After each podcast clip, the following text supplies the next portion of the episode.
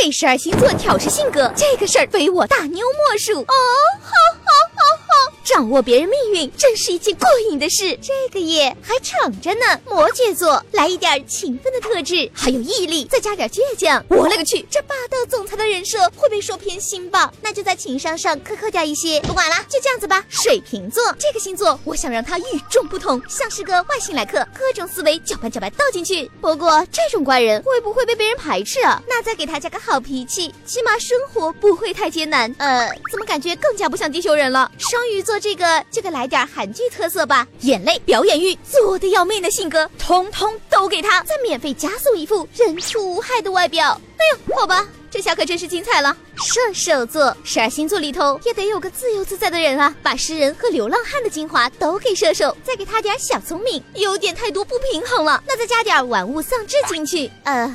这下算是彻底的稳住了。天蝎座这次做一个标准的人类模式吧，纯真要有，坚强要有，正义感必须加足，报复心和野心也不能少。我去，手抖野心加多了。下面这个不能再出错了。天秤座先给你加点美貌的事迹，再给你多情的因子。不对，这多情因子里谁又混了选择困难症进来？这下这个人物性格有点奇葩了。处女座做到这里，我觉得星座的性格不能太肤浅，要有层次感。我给处女座来点认真腼腆的粉末，再加上些小气和坏心肠的底液。对了，还有这偶尔脑子短路的不稳定事迹。做了这么多，来个简单粗暴的作品吧。狮子座满满注入热血就可以了，感觉还少了点什么。嗯。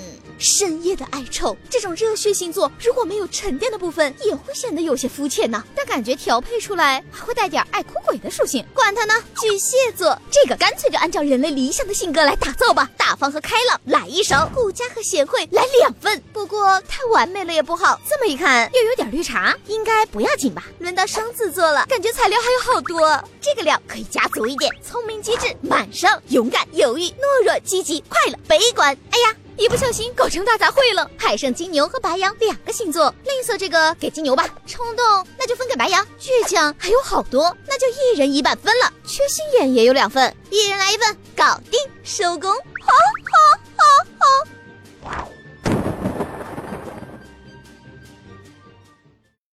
来看一下本周的星座占卜问题，第一位问：和男朋友能不能最后走在一起？